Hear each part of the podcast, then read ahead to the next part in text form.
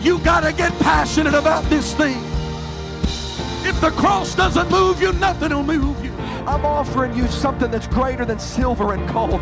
I'm offering you something that's greater than an increase in your pay on your job. I'm offering you a. There's no shortcuts to the glory.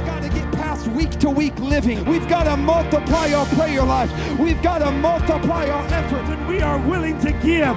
God will always give it back to us in good measure that is pressed down, shaken together, and running over.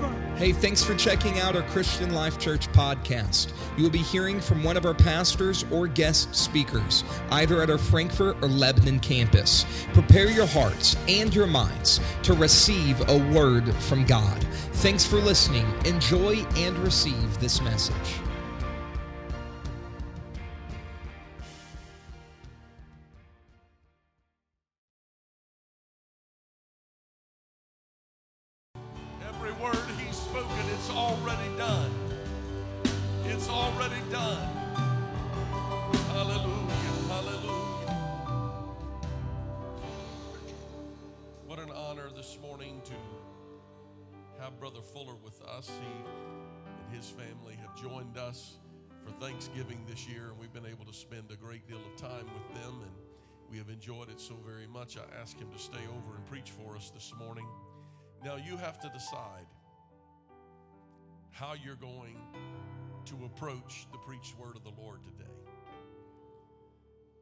Sometimes I meet people.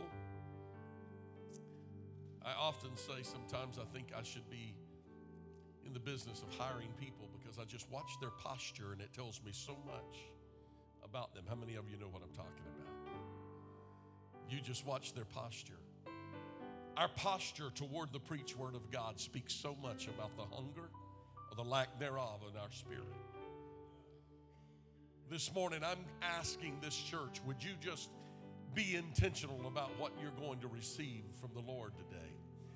Let's lean in. Let's get on the edge of our seat and lean in to what God is wanting to do today. Anybody ready to receive the word of the Lord? You anticipate. Come on, the power of anticipation is amazing and it's going to help us this morning. Brother Fuller, we want you to come today, no stranger to this pulpit. Let's make him welcome as he comes to preach the word of the Lord today. We love you. God bless you. Oh, praise the Lord, everyone. Amen. God is so good. I appreciate the Spirit of the Lord that is in this house right now. You can be seated for a moment. I want to say what I feel in the Holy Ghost today. And I want to give honor to this great congregation. And as I look over this congregation, I see a great multitude of elders strong in the Lord. There is a host of middle age as well as young people. And the Lord was speaking to me a while ago and said, This makes a healthy body. And I believe that today God has a word for each individual. Number one, it's a healthy body. Number two, it's awesome leadership. And I want to give honor to Brother and Sister Jordan and to the leadership of this church. We love Brother and Sister Jordan and their family. Amen. They have been just great friends to us. And I appreciate what he is doing in the kingdom of God to lead a great and healthy church. Amen. I want to turn your attention, if you're elderly, you don't have to stand. I have several verses to read. If you want, you can. But in Revelations chapter 19, Revelations chapter 19, I'm going to start in verse 7. He said, Let us be glad and rejoice and give honor to him, for the marriage of the Lamb is come, and his wife hath made herself ready. And to her, listen, to her was granted that she should be arrayed in fine linen, clean and white. For the fine linen is the righteousness of the saints. And he saith unto me, Right, blessed are they which are called unto the marriage supper of the Lamb. Anybody getting ready for the coming of the Lord? Come on, anybody getting ready for the coming of the Lord? He said, Blessed are they which are called unto the marriage supper of the Lamb. And he saith unto me, These are the true sayings of God. And I fell at his feet to worship him. And he said unto me, See thou do it not. I am thy fellow servant and of thy brethren that have the testimony of Jesus. Worship God. For the testimony of Jesus is the spirit of prophecy. Verse 11 And I saw heaven opened, and behold, a white horse. And he that sat upon him was called faithful and true, and in righteousness doth he judge. And I want you to notice these words doth he judge and make war. Verse 12 His eyes were as a flame of fire, and on his head were many crowns. And he had a name written that no man knew but he himself. And he was clothed with a vesture dipped in blood. And his name is called the Word of God. And the armies which were in heaven followed him upon white horses, clothed in fine linen, white and clean. And out of his mouth goeth a sharp sword, that with it he should smite the nations, and he shall rule them with a rod of iron, and he treadeth the winepress of the fierceness and the wrath of the Almighty God. And he hath on his vesture and on his thigh a name written King of Kings and Lord of Lords. Can we lift our hands unto Him right now and just worship Him? Father, we long for your coming today. We long for the marriage supper of the Lamb that we should sit with you and worship you and honor you. But Lord, we know that we are your bride and we're asking for heaven to come into this house today and to talk to us and to crown us with the glory of the Almighty God. We will worship you and we will honor you in the name of the Lord. Why don't you clap your hands unto the Lord? Amen. God bless you. You may be seated. I want to preach this morning from a word from God the battle that changed history. Notice uh, in the text of Scripture, it is, right, it is reading and informing us uh, in the last day. We know that we should sit at the marriage supper of the Lamb.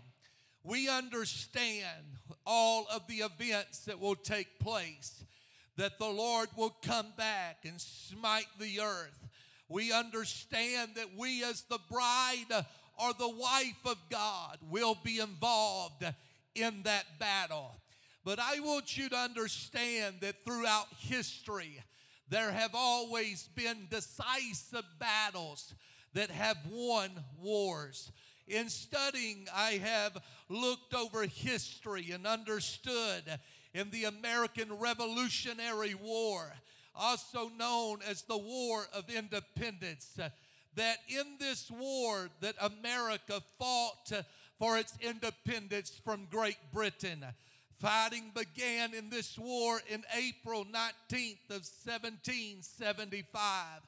It was followed by the Declaration of Independence uh, on July the 4th, 1776. There were many battles that were fought in the American Revolutionary War, but there's always a decisive battle in history.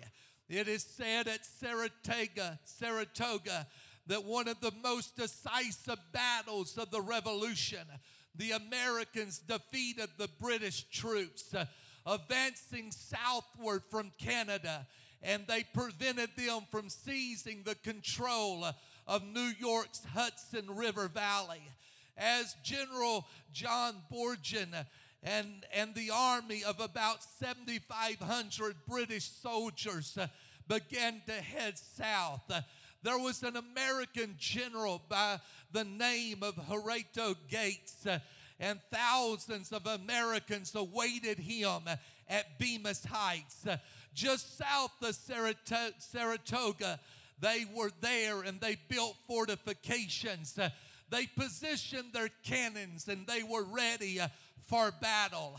The British, who were reinforced by 500 uh, German soldiers, they sustained heavy casualties that day in the initial confrontation on September the 19th. Uh, the British and the Germans found themselves trapped in a wilderness uh, with a dwindling food supply. But desperate for a way out, uh, the British general mounted a second attack uh, on October the 7th. Uh, but the Americans were ready. The ranks thereof had swollen to around 13,000 uh, American soldiers, and they began to push back on the British and the German troops. It was there that they began to surrender. And Burgoyne that day surrendered October the 17th uh, to General Gates and the American armies. Uh, it was said of that uh, battle that the victory persuaded France to sign a treaty, and therefore the United States are with the United States against Britain. It was France's financial and military support uh, that began to contribute to Washington's victory uh, at Yorktown in 1781, uh, which effectively ended uh, the war for America's independence. Uh, but this is what struck me. It was a historian that wrote these words and he said this without a doubt, the Americans could not have won the war without their great victory at Saratoga. I want you to notice from history's viewpoint uh, that there is always a decisive battle uh, that begins to determine uh, the outcome of every situation. History repeats itself uh, over and over again uh, in the European theater, uh, which was known as World War II. There was the European theater and the Pacific theater. And whenever you look at the European theater, it was the Battle of Stalingrad. It was August the 23rd, 1943 to February the 2nd, 1943 or 42 to 43. Uh, it was the turning point of World War II. Uh, and whenever you study the history, uh, the German troops of the Sixth Army and its allies began to fight against the Soviet Union for the control of the city of Stalingrad. It was marked as one of the close quarter combat and it had no regard for military nor civilian casualties. It was said of the historians that this battle was one of the bloodiest battles in the history of warfare. But as the events began to turn, the Sixth Army was eventually completely destroyed by the Red Army, uh, which appeared to be nearly defeated uh, just a few months earlier. Uh, it serves us as a reminder from history that we should never give up. No matter what has come against us, we've got to realize who that we are, and we've got to fight because the war is at hand. I want to tell the church today that we are the children of God and we are the bride of Christ, and we've got to make up our mind no matter how many bloody battles that we are involved in. We've got to just make up our mind. We've got a destination, we've got a goal in mind. We're going to make it to heaven. We're going to be with the Lord and we're going to sit at the marriage supper of the Lamb. I want you to think with me today because just as the Red Army looked defeated months earlier. It was being starved out. There was no way out because the Germans had them surrounded. But yet the tide began to turn because somebody began to make up their mind. No matter how defeated we look, we're going to fight our way out. The Battle of Stalingrad became the symbol of the resurrection of the Red Army and dealt a heavy blow to the German morale. It is said that heavy losses inflicted upon the German army uh, at the Battle of Stalingrad make it arguably uh, the most strategically uh, decisive battle of the whole war. And then the historian said it was a turning point in the European theater of World War II that the German forces never regained the initiative in the east and they withdrew the vast majority of their forces from the west to reinforce their losses. The point is this that in every war, there's always a decisive battle. Uh, and I feel that in this house today, uh, that God has sent me to preach unto you uh, that there is a change.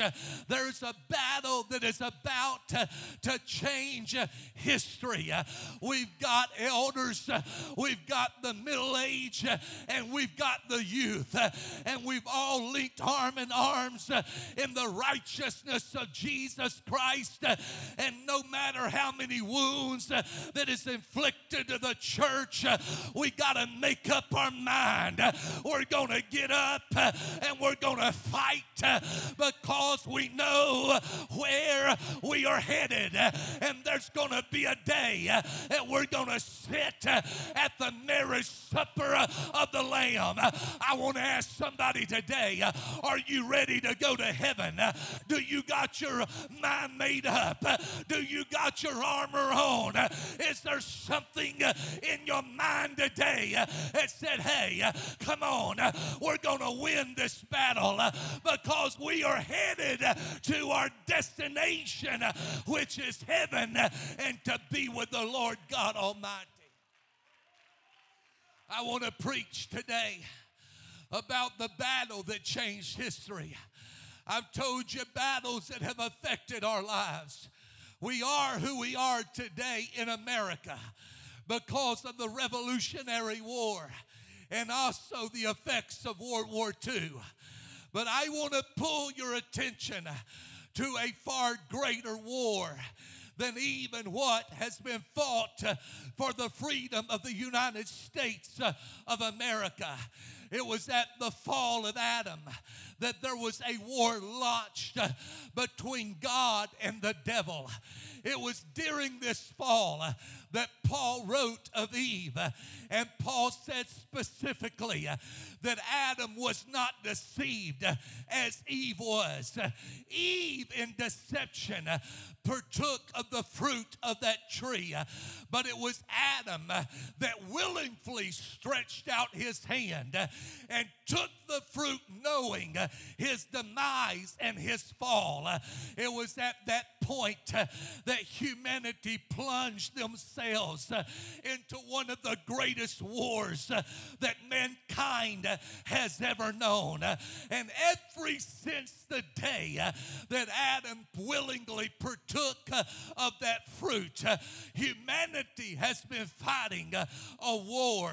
In fact, God Himself, speaking to the serpent or the devil, said in these words, I will put enmity between thee and the woman, and between thy seed and her seed.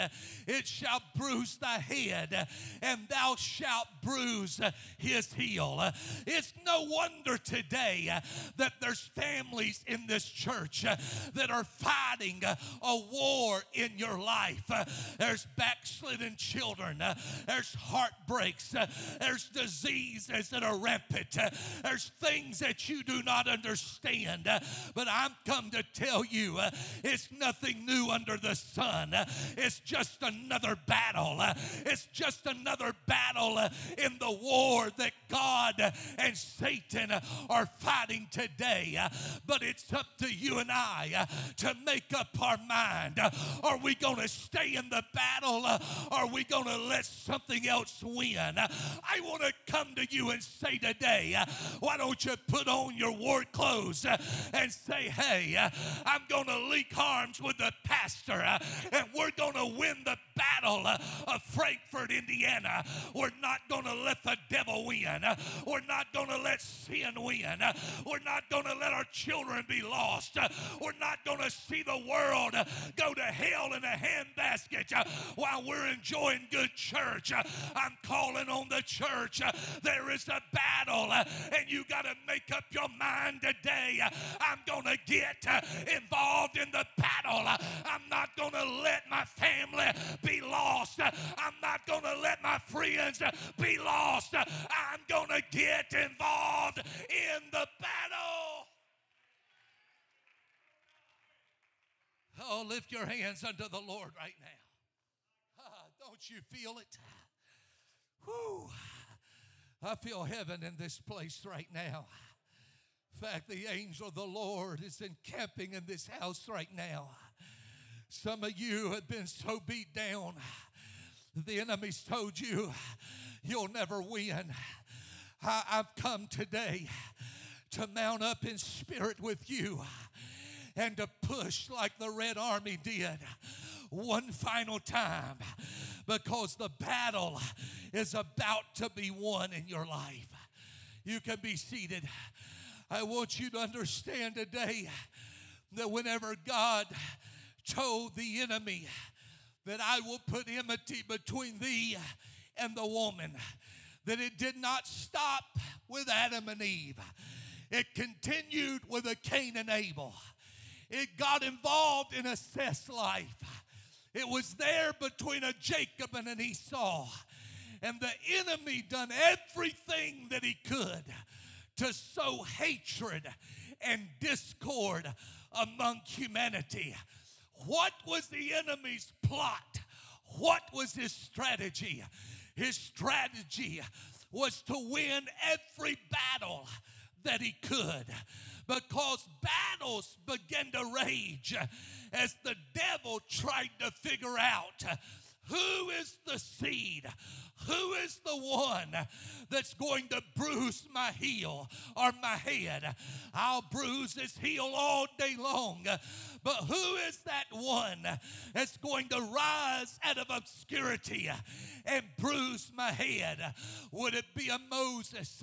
It was put out in a river and floated down to a Pharaoh's house. Would it be a Moses that God would call on the backside of a wilderness to lead the children of Israel out of Egypt? Would it be a Joshua that after Moses had failed to enter into the promised land, Joshua would mount up with strength and take Israel into one of the greatest battles that they ever knew? It was a feat that they had longed for for 40 years, and now Joshua had led them into the promised land. Maybe the enemy said, Is it Joshua? Would it be a Daniel uh, that would lead Shadrach, Meshach, and Abednego uh, and begin to tell them, uh, We're not going to defile ourselves with the king's meat? Would it be a Samuel or others throughout history that that enemy would say, Is this the captain? Is this the warrior? Uh, Is this the one that's going to bruise my heel, my head? I want to tell you today uh, that when Jesus was born uh, in that manger uh, and at 12 years old, uh, he begins to confound the doctors uh, and the philosophers. It was from that moment on that Jesus begins to set history. At the beginning of his ministry, he turns the water into into wine. He begins to heal the sick. They were lepers that had never been cleansed in their life. But Jesus comes on the scene and simply tells them, Be thou clean. And they were clean. Jesus begins to impact history. Men begin to fall in love with him. I've come to preach to you that Jesus is still in the business Uh, of taking our hearts uh, and showing us uh, I am the great I am. I am the one that loves you. I am the one that changes you. I am the one that blesses you.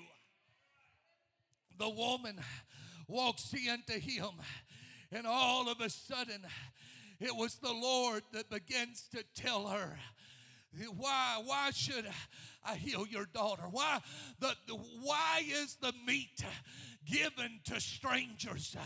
That this woman begins to worship and says, Yes, Lord, but even the dogs eat the crumbs uh, from the master's table. The disciples sit in disbelief uh, as Jesus ministers to the woman of Canaan. Why is this? Uh, because he is waging a battle uh, against hell. That hell has never realized how that we would defeat him uh, or triumph over him. It begins to bring a division not only between the enemy uh, but in the church people uh, known as the Jews at that time uh, as Jesus would begin to heal the sick and raise the dead and begin to heal and to minister to the Gentile people. Uh, it was the Pharisees and the Sadducees uh, that said, We want no part with this man, uh, which is a blasphemer. Who can forgive sins but only God? And Jesus would reply and say, Is it easier for me to forgive your sins or to say to the one sick of the palsy, Rise and be healed? What Jesus was really saying, I'm the one that you've been waiting for.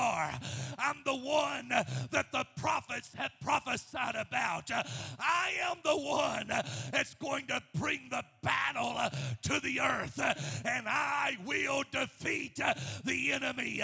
I've come to tell somebody today Jesus is still the one that can overcome your troubles. He's still the one that can triumph in your darkest night. He's still the one that can walk into the house where there's doom and gloom and say, Tonight I'm going to heal and deliver and bring life like you've never had. Is there a saint of God today that said, I still believe it? I still believe it. I still know it. He's coming to my house. He's coming to my family. He's coming into my battle. Oh, clap your hands all over this building.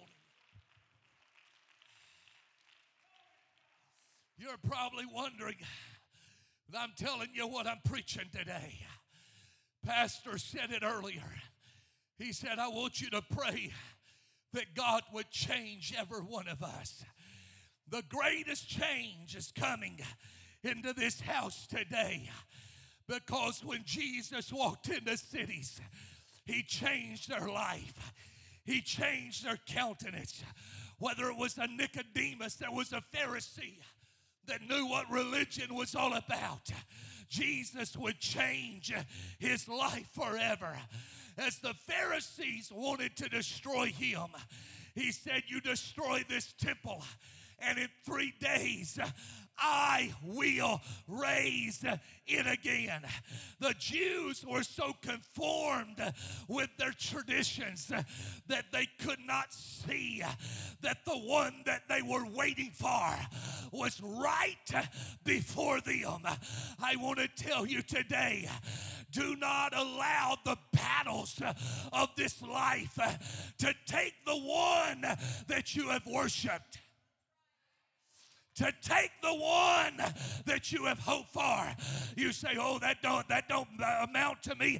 Yes, it does, because they were the worshipers of the one true God. They held to the laws of Moses unlike any other. They worshiped God and they looked for Isaiah 9 and 6, but when he got there, they were not willing to enter into the battle with him because of their traditions. I want to tell you, church, God's got the greatest revival that you have ever seen. I know that you're a great church. I know, but I'm telling you in the Holy Ghost, God is trying to reach into your lives and bring change into your environment, your family. Why is this? Because there's a revival on the horizon, and God is looking for somebody that will say, Lord, I still believe it. You said it. I still believe it. I'm getting a hold of it, and I'm going to march with the Lord today. Think about it. The Jews, the Romans were just the agents of crucifixion, but the Jews were the source of the crucifixion because the enemy had got so interwoven in their lives that they could not understand. Jesus was not against us, Jesus wanted to change us. And whenever Jesus was offering change, it was them that said, I'm not going to walk in it. What was it all about? They said, Crucify him. Even Pilate said, I find no fault with this man. Crucify him. Let his blood be upon us and our children.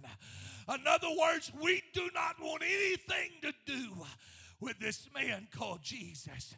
Give us Barabbas. And why would you want to murder instead of change? It's fixing to affect eternity.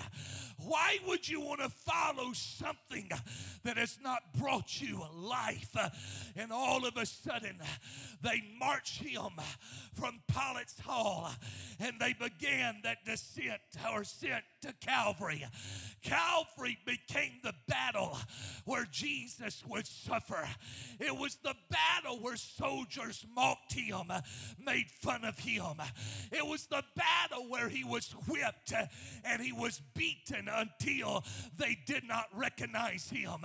It was the battle where the crown of thorns was placed on his head as a mockery to the King of kings and the Lord of lords. It was a battle where the murderer was accepted in his place. It was a battle where all of a sudden darkness begins to cover the land. And Calvary was the place uh, that sorrow began to flow. Uh, tears began to flow uh, down their face. And the sad thing about it, Calvary is still the battle that we feel today. But what we got to understand is Calvary would bring salvation, it would bring atonement, and it would bring restoration. As they began to look at Calvary, they began to feel like uh, it's over for us. Uh, Peter, where are you going? Uh, I thought for surely now he would come and help us. I thought for sure now that he would get down off of that cross. Why are you weeping in such sorrow? I was looking for revival. I was looking for Jesus to climb off of that cross. I know who he is. I know what he can do. And I'm preaching to somebody that's been going through a battle today. And you've been asking yourself, why is not Calvary working for me? Why is not Calvary fighting for my family? I've come to tell you, Uh, Calvary was the greatest battle uh, that changed history. Uh, and sometimes it's dark, and sometimes it's cold, and sometimes there's tears, and sometimes there's heartache, and sometimes there's misunderstanding. But we've got to understand Calvary is just the process of the battle because there's something that lies beyond the battle. The war will be one. Somebody say the war is going to be won. Come on, say it again. The war is going to be won. You need to start speaking that over your family. They're not going to be defeated. My children will not be lost. Come on, somebody. Maybe you're in this place. You're not going to be lost. Why? Because God has walked into this place today to tell you Calvary was not a place of defeat, uh, but a place of victory. It was not a place of defeat. It was a place of victory. But what I'm trying to show you today, it didn't look like victory. It didn't look like promise. It didn't look like the war was won. It looked bloody. It was messy. Fact, they pierced him in the side, and water and blood began to flow out. And they took down his limp body. And Joseph said, Just give me his body. They wrapped him in linen and put him in the grave.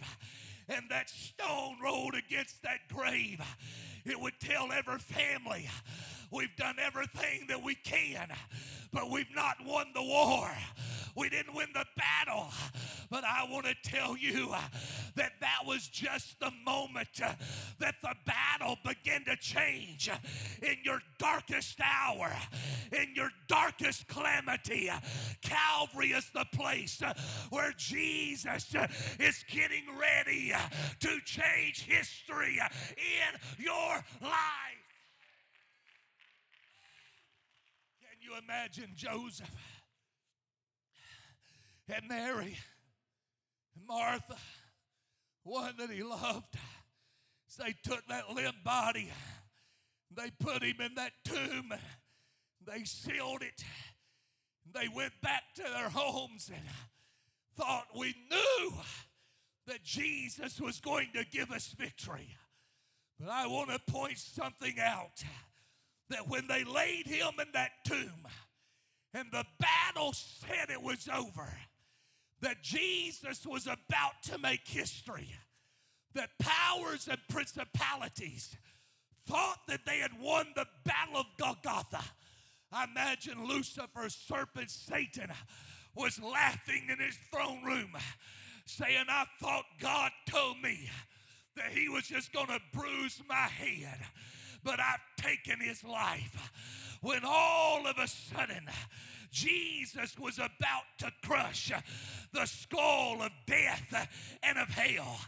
When no one noticed, uh, not even Lucifer, it was Jesus that stepped out of that tomb uh, and walked down that courses uh, of the stairway to hell and knocked on the devil's door and said, Devil, give me the keys of death, hell, and the grave. But I thought you was defeated. I'm not defeated. I've only begun to live. I've come to tell somebody uh, that whenever it looks over, uh, you need to look to Jesus. Uh, Whenever it looks defeated, uh, you need to look to Jesus. Uh, whenever you feel like God, uh, the addiction's too great, you need to look to Jesus. When it looks like the heartache is there to stay, you gotta begin to look unto Jesus. Why? Because there's a battle that changed history, uh, and the battle uh, is Calvary. Uh, I've come to tell somebody uh, that Jesus is our only hope. He is the source of life. He is our salvation. He is our power, and He will give us the victory. Jesus steps out, and no one noticed, not even Lucifer, but he's the winner. He's carried our. I- Isaiah said it. He carried our griefs. He carried our sorrows. On him was laid our iniquity. For the transgression he was stricken. Everything that we have need of today, Jesus has already carried it through Calvary. Our sickness, stripes, was laid upon his back. And that devil thought, I'm in a battle and I'm going to win. And every affliction and every hardship, Jesus was just saying, I'm winning the battle. I'm giving them victory. I'm giving them a way out. They ain't got to stay in their grave. They ain't got to stay in their defeat. They ain't got to stay in their misery. What are you doing, Jesus? I'm giving you a way out.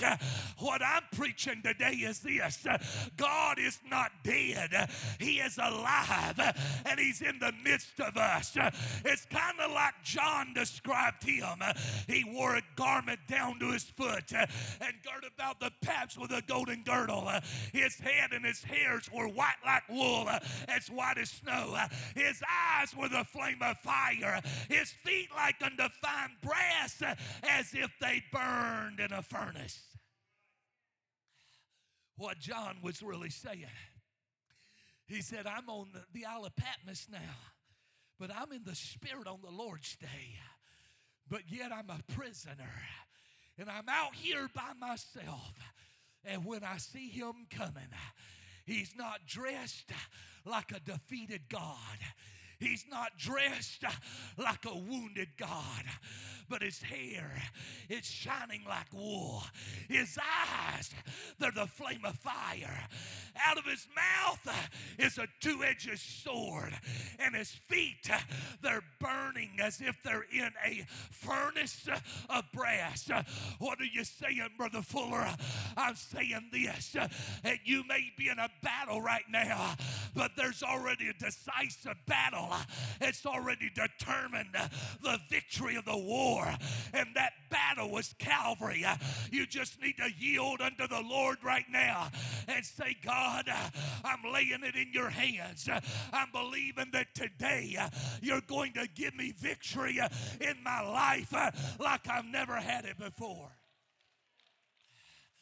Now, John described him as a victor, but in Revelations 19, he describes him as the Lamb the Lord coming and the marriage supper of the Lamb. The wife has made herself ready. And it was granted to her that she should be arrayed in fine linen. He goes on to say, Blessed are they which are called unto the marriage supper of the Lamb. This is what God is wanting to do today. I felt it so heavy in my spirit. God is wanting to challenge each one of us to let change come into our life. That whenever we leave this place, we're not leaving defeated. We're not leaving like we come. We're not leaving in despair, but we're leaving with a change. You say, Are you wanting a change? No, not to the building, a change to every one of us because we are the wife of God. We are the ones that will be in heaven with Him for all of eternity. And you've got to make up your mind right now. The battle that changed history is the battle that is affecting my life right now. There's somebody backslid today.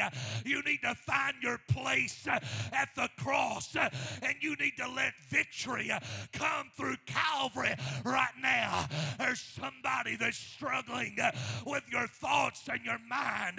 I'm telling you, that crown of thorns that he wore that day, it was for you because God does not want you to be tormented, but he is pulling you right now. Calvary is calling. Calvary is saying the war is about finished, but the battle has already determined the war. Somebody's warring in this place right now.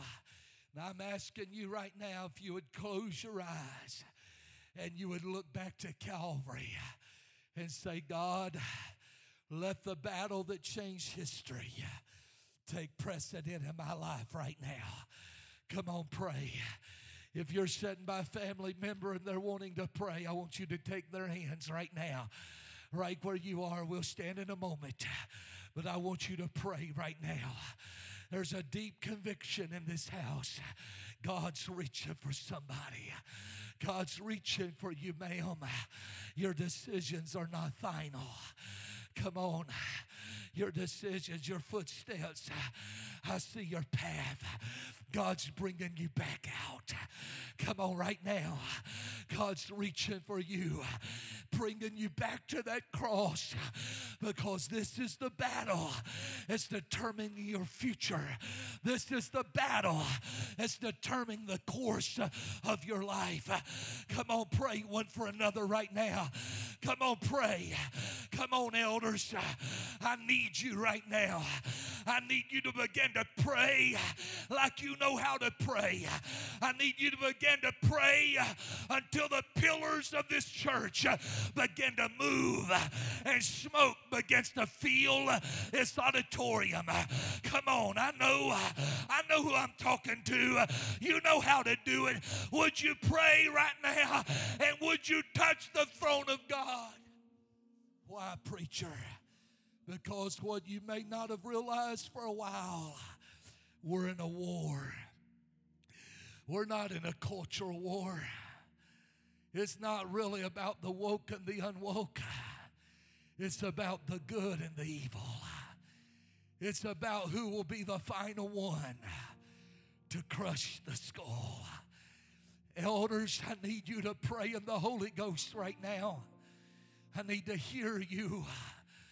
Come on, pray. Come on, pray. All of you men and women of this sanctuary, I need you to pray. If you're needing salvation, just ask God to forgive you right now. And the Bible says He's just and He's faithful to forgive us of all of our sins. And the blood of Jesus Christ covers us. Come on, pray with me. Hilomo shatandara mataya. Romo kundara masateya. Romo kundare moshata. Rumanginda lomo shandare mataya. Come on, church. Come on, I feel it. That prince of this city is wanting to rise up against this right now. But I need the elders that have had revival. I need the middle aged that know how to war. I need the young men and young women that know how to worship. I need us to pull together right now with Pastor and Mother Jordan and let's begin to war in this place. Why, preacher? Because Calvary Uh, is wanting to project. Uh, I've already won the war. I've already gave you the victory. And we're going to take down the prince uh, that's tried to stand and withhold the church, the wife of God. Come on, church. I'm calling for you right now. Pray in the Holy Ghost. I can't hear you. Come on, I can't hear you. What do you want? I want a travail. I want Jesus to hear the groanings of his wife saying, We're in war, but we're winning. We're winning. We're winning. Come on, somebody. Come on. Come on, pray. I, if you want to stand, you can. I've left the elders sitting because I need your strength right now. I need you to push with me. I need you to shake the pillars. Come on. Come on.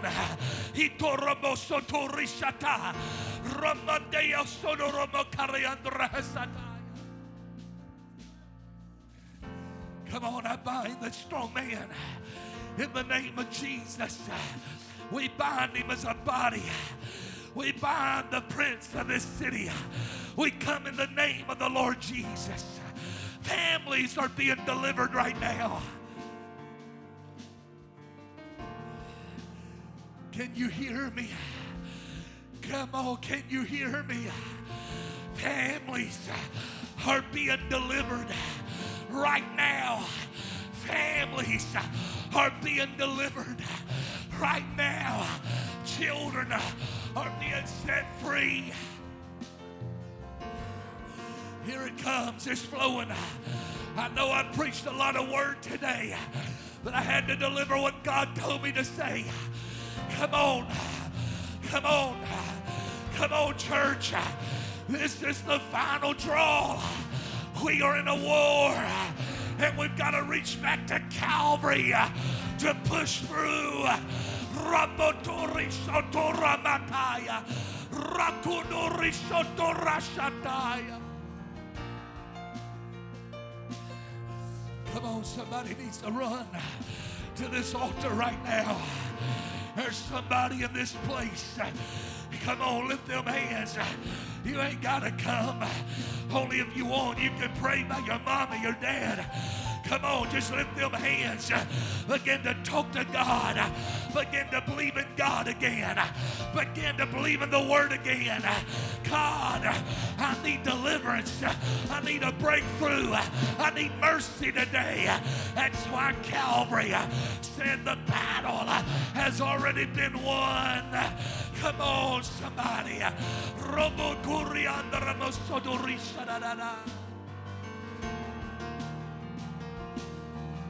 Come on, pray. Come on, don't stop pray. Come on, don't stop pray. Come on, don't stop pray.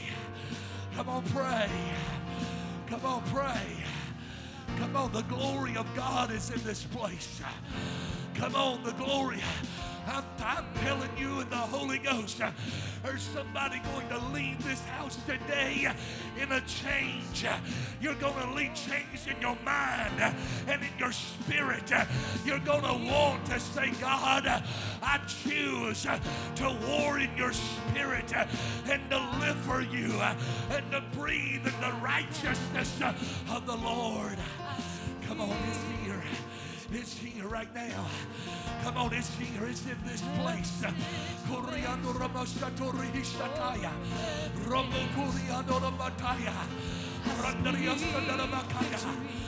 flow in the name of the Lord right now. Come on, let it flow right now.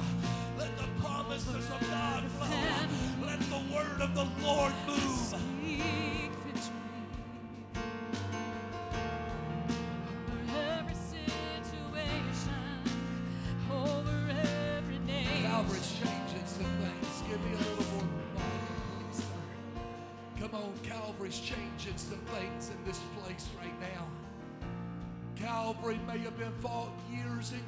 Ago, but in this place right now, there's some effects that's trying to change your history.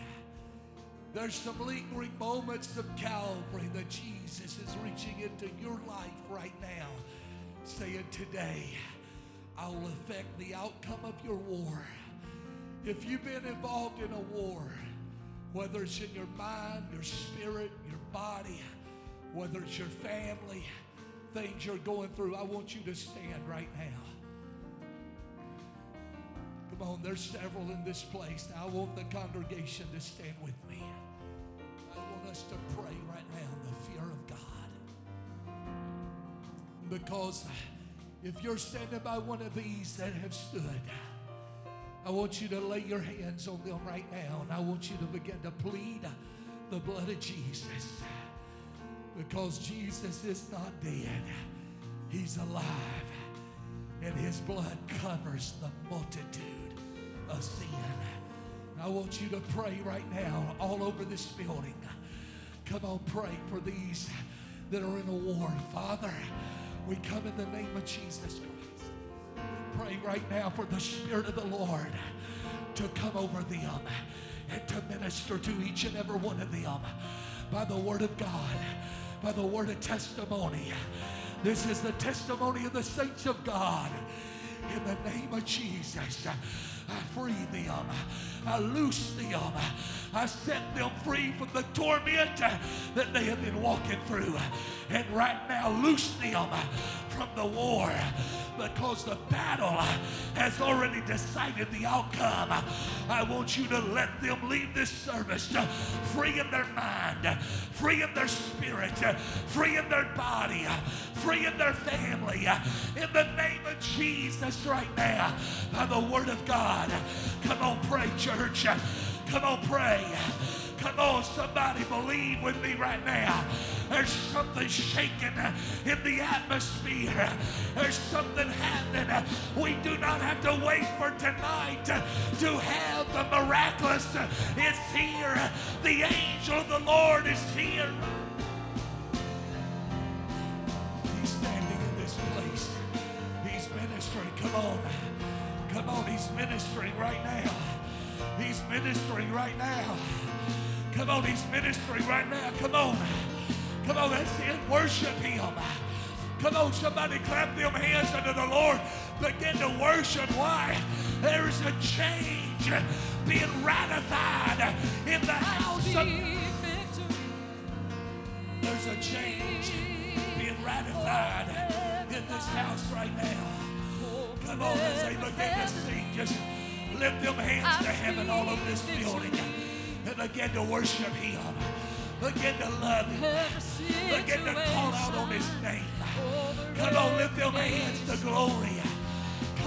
Every enemy is conquered. Every stronghold is brought down. I speak victory.